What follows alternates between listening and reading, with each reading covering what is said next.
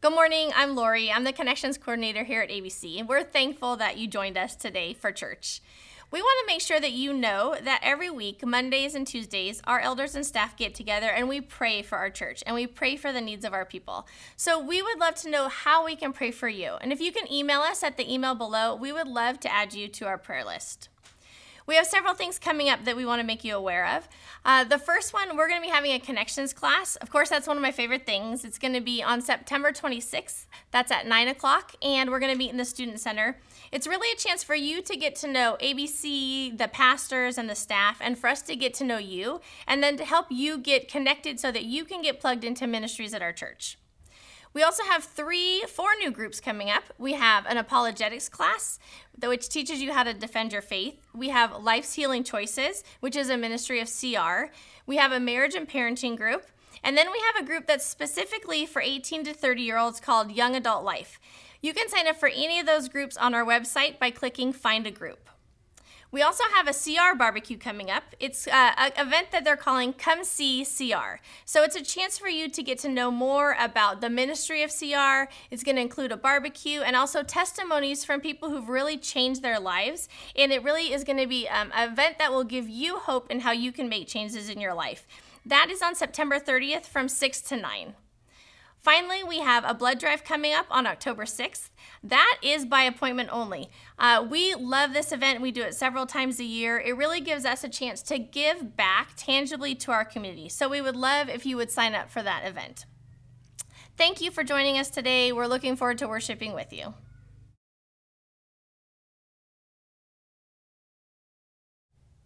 Hi, ABC family. So glad you're tuning in this week. My name is Gerald. I'm discipleship pastor here. And if I could just open and be a little bit frank with you, there are some things that happen in life that really frustrate me. Uh, this last week, I was hanging up some shades over one of my windows, and that required hanging some clips up on the inside of the window sill. And I was using some hex headed screws and, and my screw gun with a, a hex bit on it and the screw kept slipping out of the bit and it just frustrated me. And in fact at one point I just called out and I said come on guys can't we design something that works better than this? Okay so think about like a Phillips head screw versus a T25 the T25 has a flat face on it. When you bear down and put some pressure it stays straighter. This hex thing wasn't doing that. The screws were flying. I was getting anxious and it just wasn't working the way it should well, maybe that illustration doesn't communicate with you. Maybe for you it's something more simple like, let's say, a, a, nice cold drink on a hot day. You get done working and you're on your way home and you stop in at your favorite convenience store and you grab that cup and you're about ready to go to the soda fountain and pour your favorite beverage. And before you do, you know, you really long for that ice in the cup because it's cool, it's refreshing, and maybe for you it's that special crunch ice stuff. So you grab your cup, you get over there, and then you see that sign that's on the soda machine that tells you that it's not working. And what does that sign say? It says out of order, which is really interesting. That's an interesting thing about the English language. Wouldn't it be just much more economical if we just said doesn't work? But that's not what it says. It says out of order. Bottom line is is order matters. And that's what we see in life too. Sometimes life can get out of order.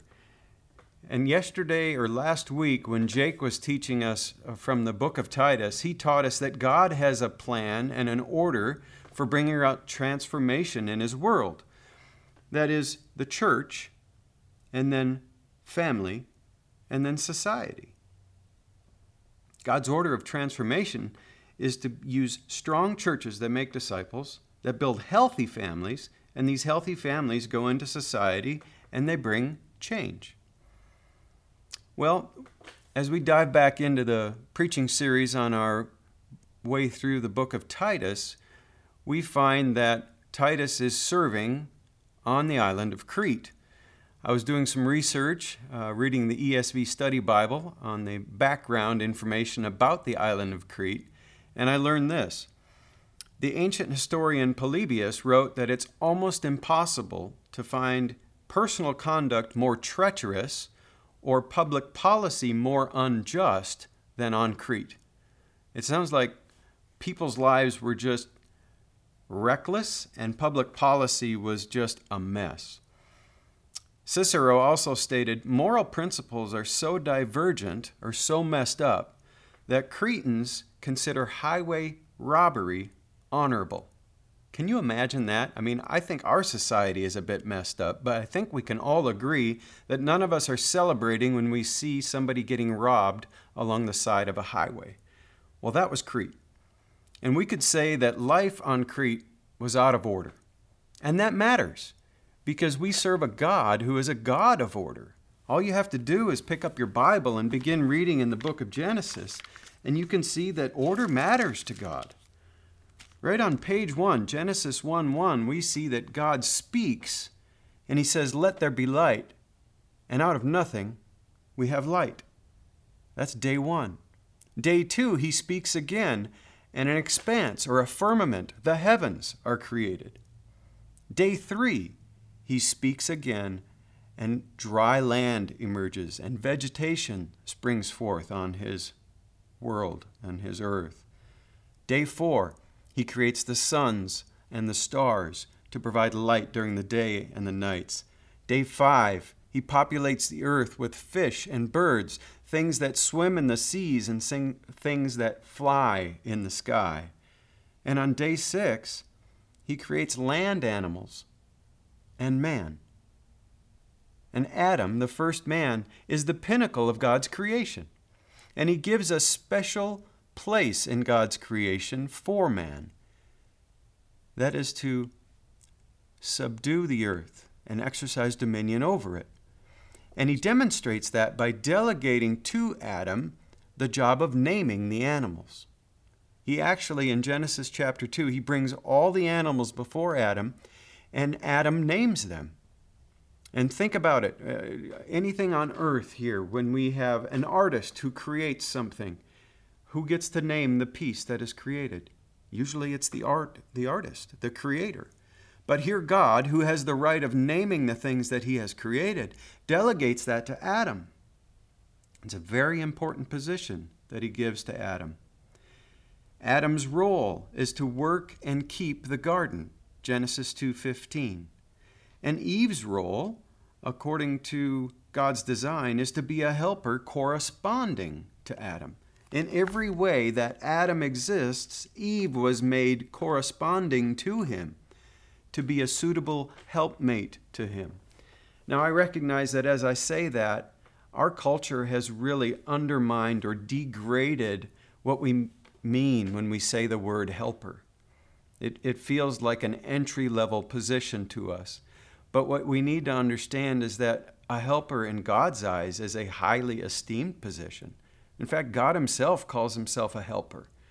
Jesus was saying to His disciples in John chapter 14 that when I go, I'll send to you another helper, and that helper is the indwelling Holy Spirit.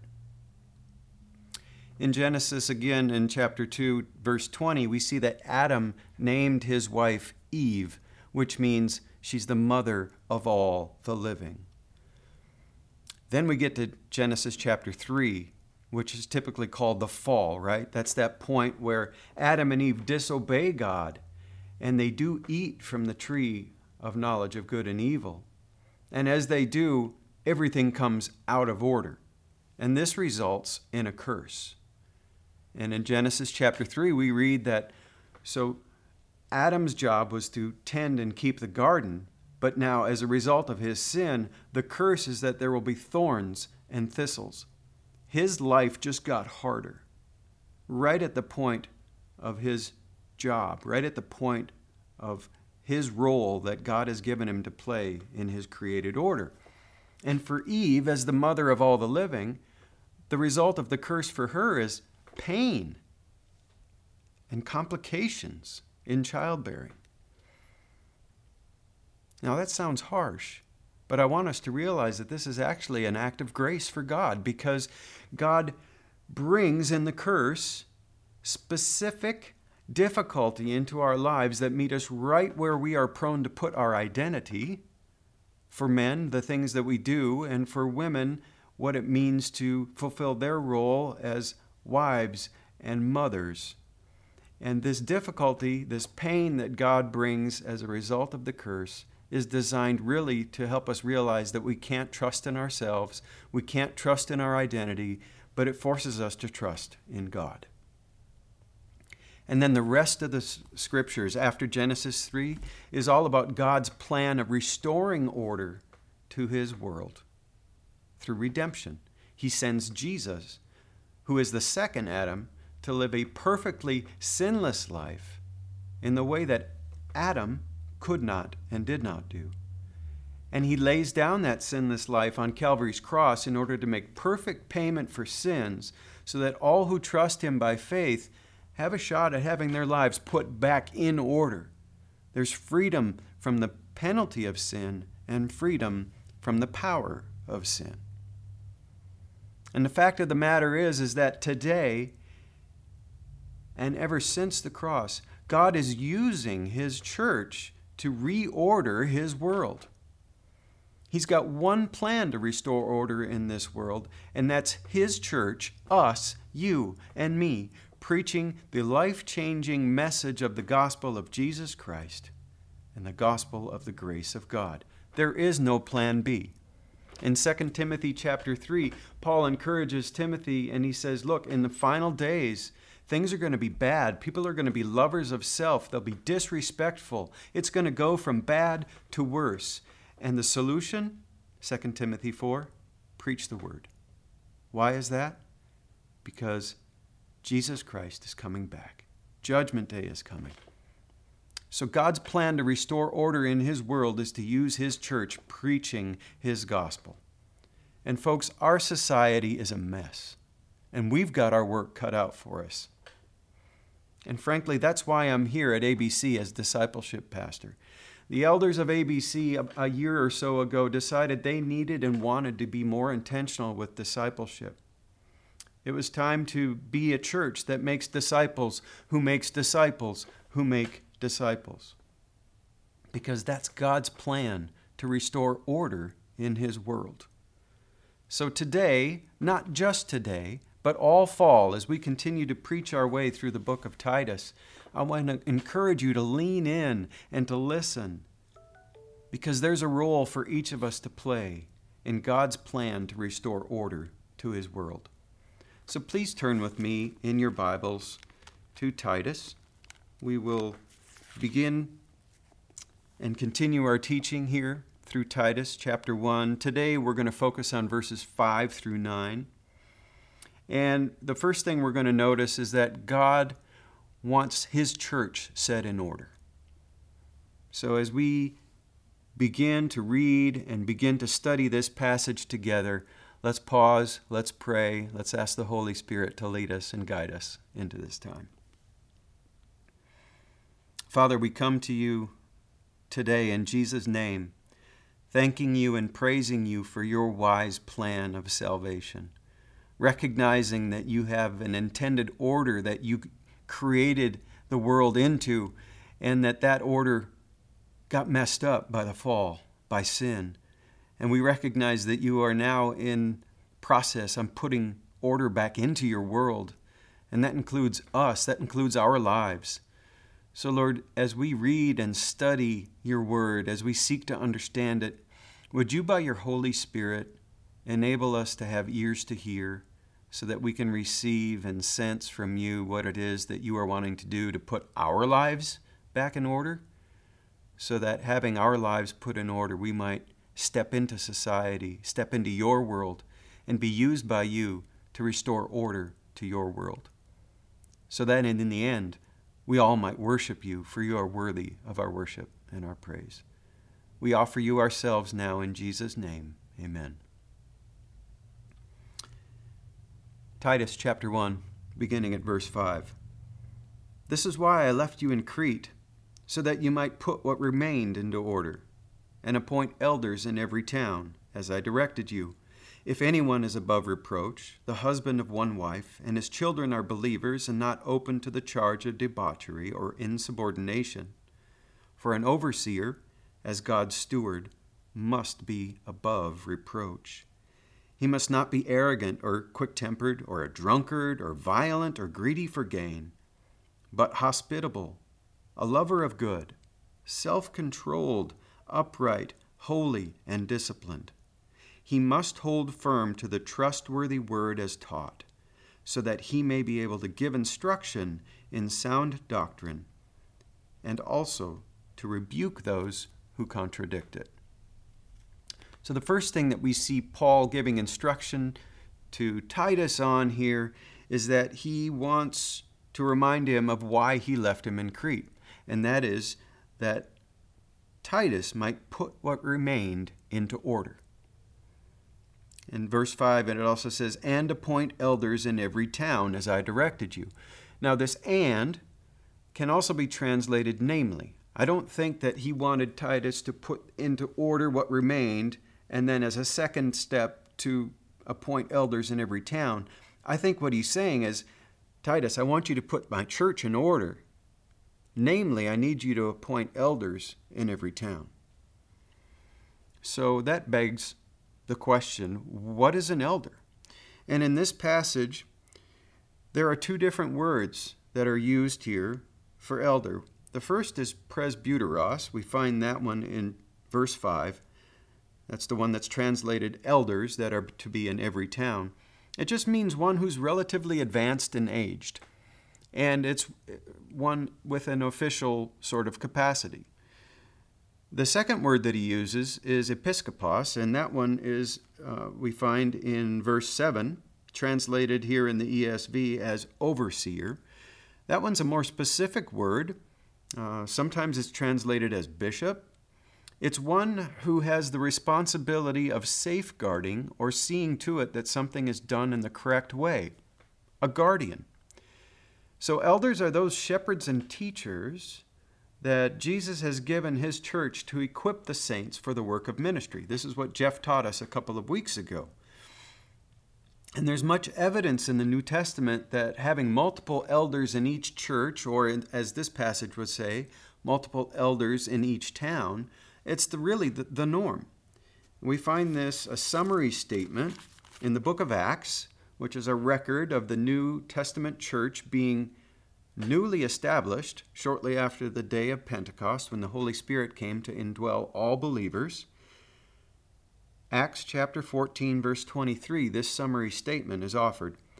And when they had appointed elders for them in every church, with prayer and fasting, they committed them to the Lord, in whom they had believed. So it's the norm. It's God's plan to have order in His church, and that order looks like having a, a, plurality of elders providing the leadership for each church.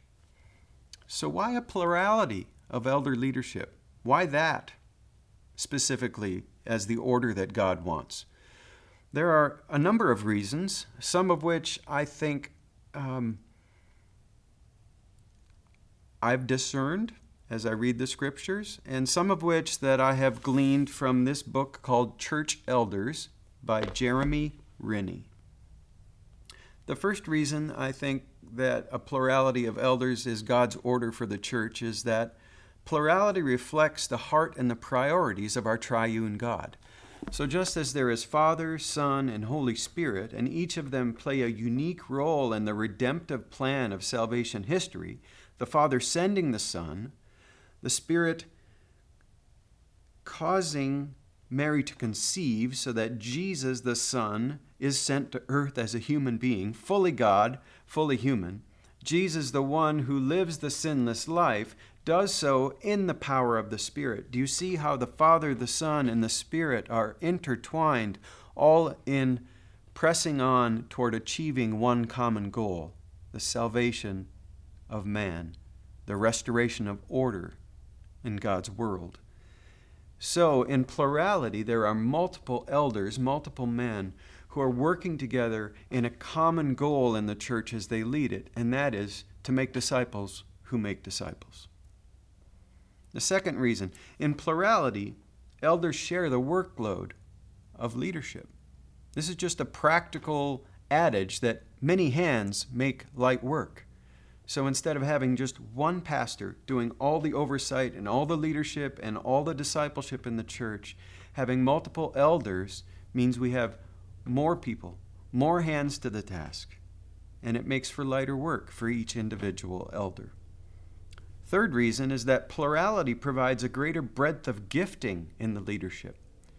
No one man or woman could ever possess all the gifts necessary to provide faithful leadership in God's church. And having multiple leaders come together in one body, working together, leading the church, brings manifold gifting so that all the strengths that are necessary for the common good are represented there on the elder team. Fourth, in plurality, oversight of the congregation is sustainable because the elders act as pastors for one another. So, in a team of elders, you've got built in Christian community for encouragement, we've got built in accountability, so that if any one elder starts to deviate from the pathway of faithfulness or righteousness, the others can gently pull him back and restore him. And this one also leads into the fifth reason, which is this plurality protects the sheep from any one man's weakness or sin. Let me read a, a short paragraph here from Rinne's book, Church Elders. When elders are practicing a healthy plurality, it's harder for one man's views or tendencies to dominate because the elders offset one another. The gentler elders temper the more fiery ones. The activists move the analyzers toward actually making decisions. The big faith elders keep every decision from being one more exercise in fiscal conservative conservatism and risk management, while the practical elders help the dreamers and the visionaries not to do stupid things under the pretext of trusting God. That sort of mutual balancing generates an atmosphere that's hard for egotists to tolerate. But even more to the point, plurality creates a structure for elders to call one another out when one of them gets off track.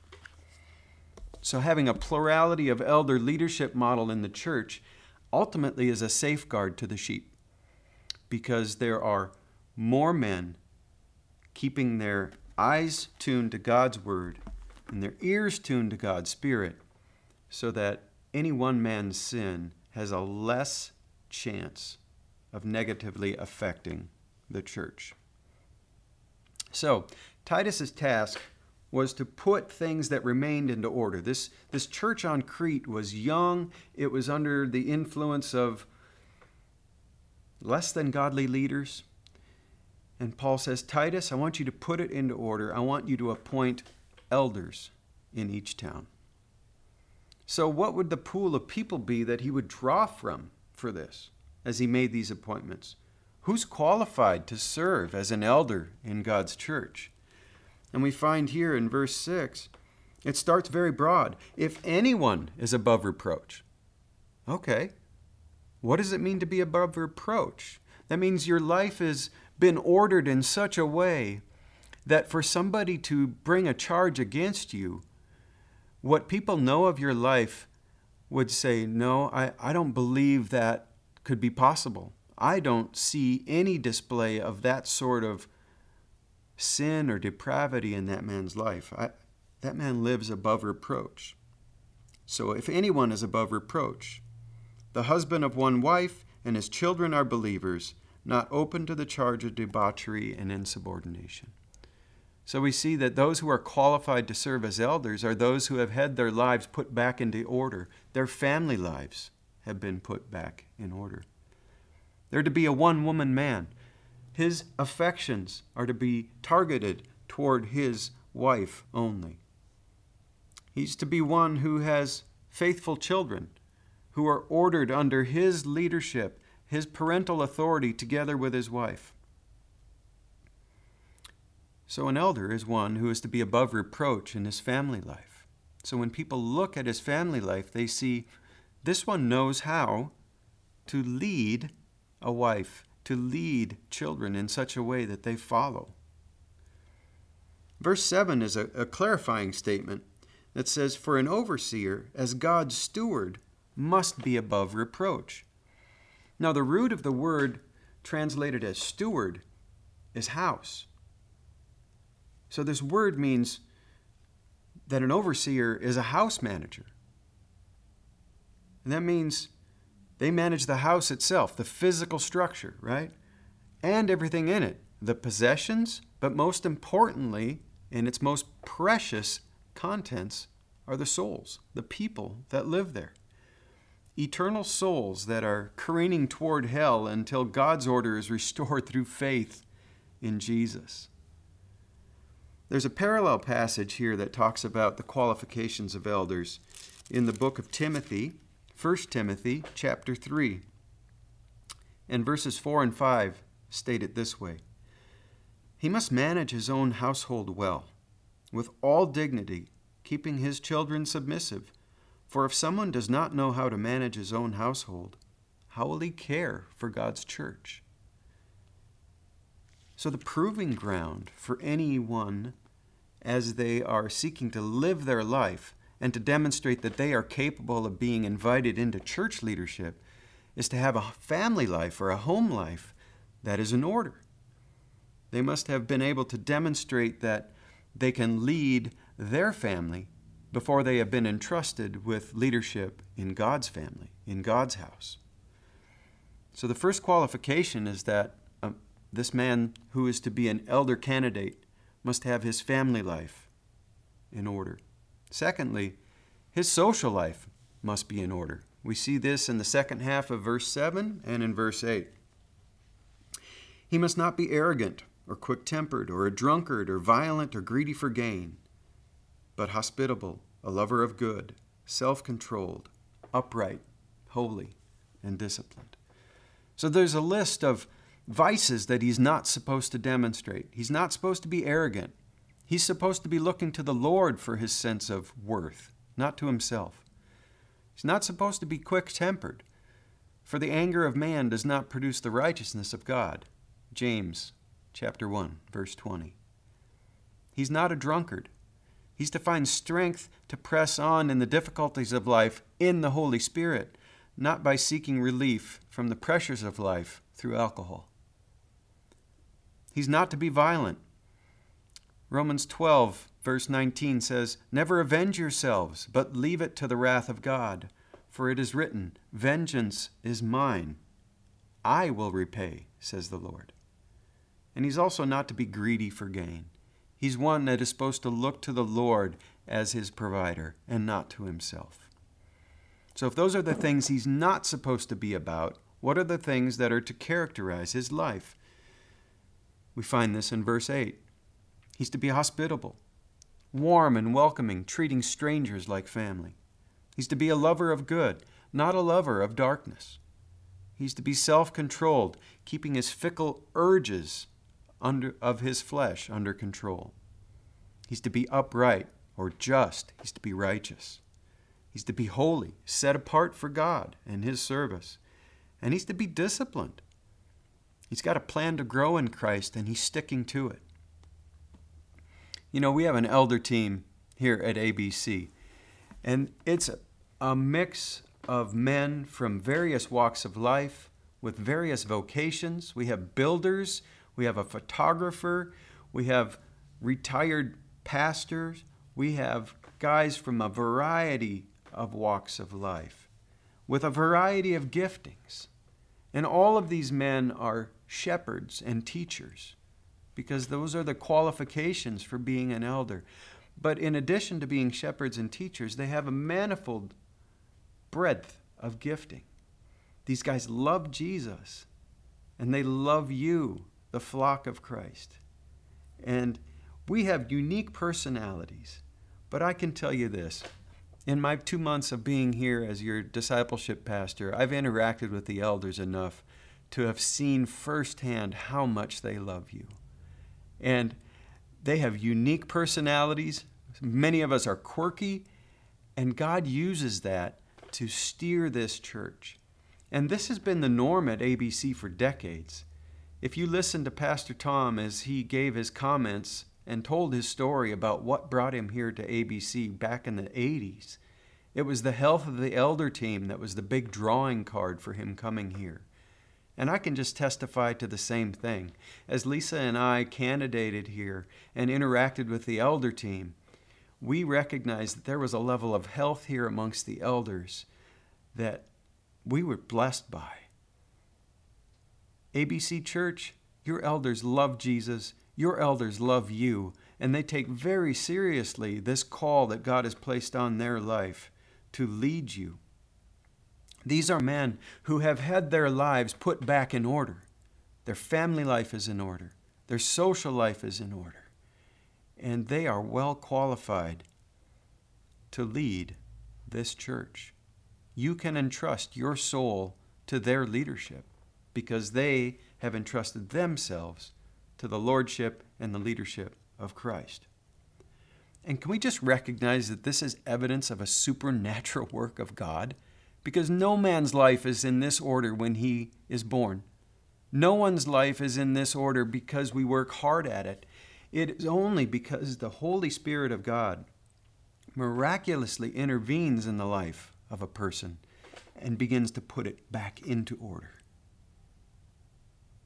And I want to just lean in here and recognize that each one of us is to live a life so that we're qualified to serve in this way. We are to be above reproach as brothers and sisters in Christ. We are to live our lives in a way that our family lives are in order, where the people that we most closely interact with know that we love them and are having a voice into our life. All of us should allow the Holy Spirit to have His way in our life. All of us should live a life that gives display to the glory of God under the lordship of Christ and according to the leading of the Spirit as He puts us back into order. And we'll see as we continue to preach our way through this book that chapter 2 clearly lays out what this order is to look like. There are unique assignments for older men, for older women, for younger men, for younger women. Each one of us has a unique role to play in God's church as He continues to put lives in order. So let me ask you this where do you need your life to be put back into order? It's okay to admit that you need help. It's okay to recognize that you don't have it all together. That's what faithful discipleship is. Is we agree with God about what he says about himself and his word. We agree with God with what he says about us as sinners and we submit ourselves to the order of his word, to the leading of the spirit and the church is here to help each one of us with this. So, where is it that you need assistance? Where is it you need to invite others into your life so that God can get fresh traction and restore His order into your life and family? Do you need to get into God's Word on a more regular basis? Do you need to pray with your family members or your closer friends? Do you need to lead them to Jesus? Maybe you need to come to celebrate recovery. Maybe you need to get involved in a group, or a men's Bible study, or a women's Bible study. In some way, you maybe need to get involved in some level of community so that you can know people and be known, and start letting God order your life according to His Word. And this leads us to the final qualification for church leaders. Those who would be elders must be above reproach. They must be above reproach in their family life. They must be above reproach in their interactions with other members of society. And thirdly, they must be above reproach. They must have their spiritual lives put in order. We see this in verse 9. He must hold firm to the trustworthy word as taught, so that he may be able to give instruction in sound doctrine and able to rebuke those who contradict it. must hold firm to the trustworthy word as taught, to the Bible, which is God's word. It's the standard for truth and righteousness. Our, the Bible is our means for being put back into order. This is the standard. This is the thing. This is the, the way that we know what the straight and narrow path looks like. The Bible calls this process of having our lives put back into order a big word. That big word is sanctification. It's the process of being made holy. resulting in a changed lifestyle. Jesus said this in John chapter 17 verse 17, sanctify them in the truth. Your word is truth. 1 Thessalonians chapter 4 verse 3, Paul says this to the members of the church in Thessalonica. For this is the will of God, your sanctification, that you abstain from sexual immorality. Every once in a while, the Bible gets so specific and so clear. You ever wonder what God's will is? His will for your life is your sanctification, your growth in holiness. And that means, according to this verse, we grow in sexual purity. Maybe that's one of the things you need to see put back into order according to God's Word. And that's why our second core value is this we will become committed to knowing and teaching the Bible. We will seek to study, teach, memorize, and obey God's Word, knowing that it is the most tangible tool for transformation. We will uphold the Bible as absolute truth. And together with prayer, this is the only weapon that God gives us as we do spiritual battle against the spiritual forces of darkness. God's Word is available to us. So, brothers and sisters, let's grasp it firmly. Let's hold to it as the truth. Let's hold it up to ourselves as a mirror that shows us who God is and shows us who we are in light of who God says He is we must hold firmly to God's word so that each elder may be able to give instruction in sound doctrine. That word means doctrine that leads toward health. Doctrine is just a big fancy word that means the body of teaching. God's word is designed to show you what it means to live a healthy life, a healthy life that has been put in order according to God's word. We do this so that we can instruct others to know how to follow God and how to obey Him, how to order our lives according to His Word, and so that we might rebuke those who contradict it. There are people who are, whose lives are out of order, and by living their lives of out of, being out of order, they are seeking to disorder other people's lives. And the pastor teacher's job, according to this passage, is to show the error in their thinking and in their practice using God's word. 2 Timothy chapter 3 verse 16 says this, all scripture is breathed out by God and profitable for teaching, for reproof, for correction, and for training in righteousness, that the man of God may be complete, equipped for every good work. So scripture is inspired. It's inspired by God. It's profitable for teaching, for showing us what the straight and narrow way is, for reproof, for revealing to us when we have deviated from the straight and narrow way, for correction, for showing us how to get back on that path, and for training in righteousness, for teaching us how to stay on that path. Why? So that we might be equipped and ready for every good work. So, in other words, the church that holds firmly to God's word is God's plan to restore order in his world. Or, as Jake said it last week, a discipling church makes strong families that change society for the better. So, therefore, both in Crete and in California, the church needs to be in order according to God's word. That means we have elders leading us, a plurality of elders. And church leaders must be those whose lives have been put into order by God Himself, according to God's Word, in the power of God's Holy Spirit, so that other people's lives might be put in order through our teaching of God's Word. This task is huge. If we are to have the impact on our local society that God wants us to have, we need every one of you who call ABC Church your home being continually equipped for this work of ministry that God is doing in His world. For our church to be in order, each of our nem- members needs to be regularly seeking to have our lives put back into order by God's Word. Which, according to this passage, is the trustworthy word as taught, or the faith-worthy word as taught. And we are working behind the scenes right now to put things in order so that we can someday soon see each one of you involved in a one on one or one on two discipling relationship.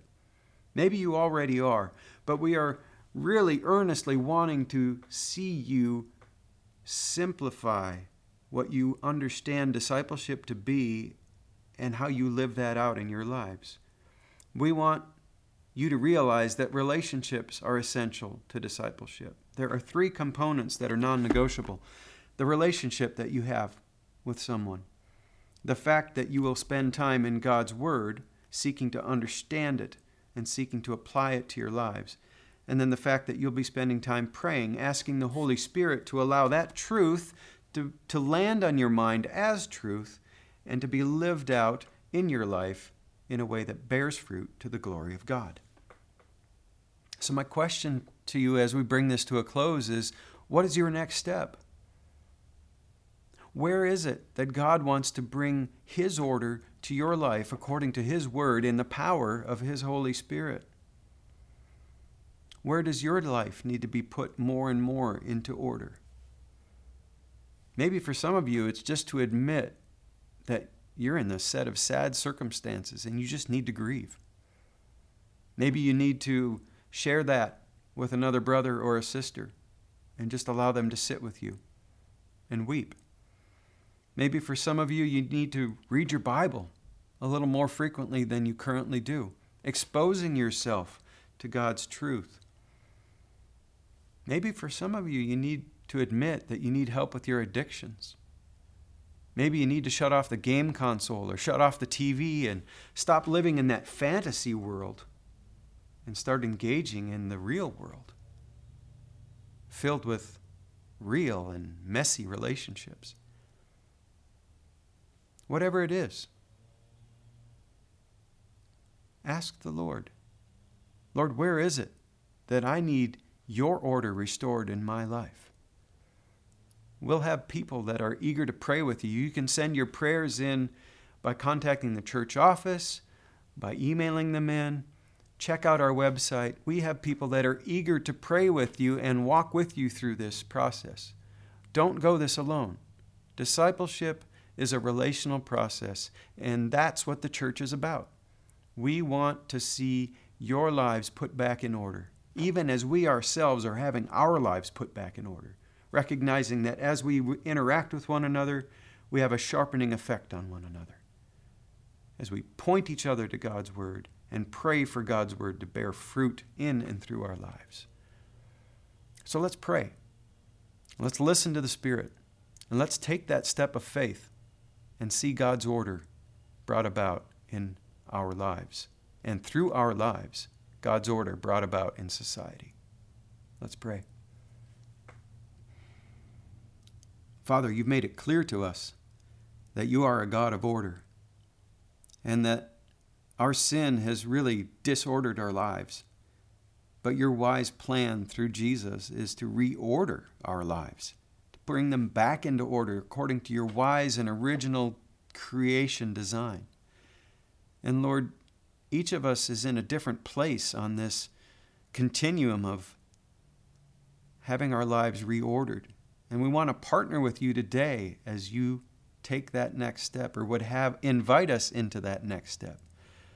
So, Lord, I pray for these, my brothers and sisters. Give them ears to hear. Holy Spirit, communicate to them. Invite them to take that next step of obedience. Illumine for them the pathway where they can take their next step. And would you be so gracious as to reward them for taking that step? Protect them from the evil one, protect them from the lies of the enemy, and give them sweet relationships with other brothers and sisters in Christ who can walk this road of order with them. So, Lord, we thank you for your word. It's our earnest desire to be ordered by you according to your word. And we're powerless to bring that about in and of ourselves. We, re- we rely on you, Lord Jesus, and your Holy Spirit to do this among us. And we know that as you do, you'll do it in a way that brings honor and glory to God our Father, who is worthy of our worship and praise. We offer you ourselves now in Jesus' name for his glory. Amen.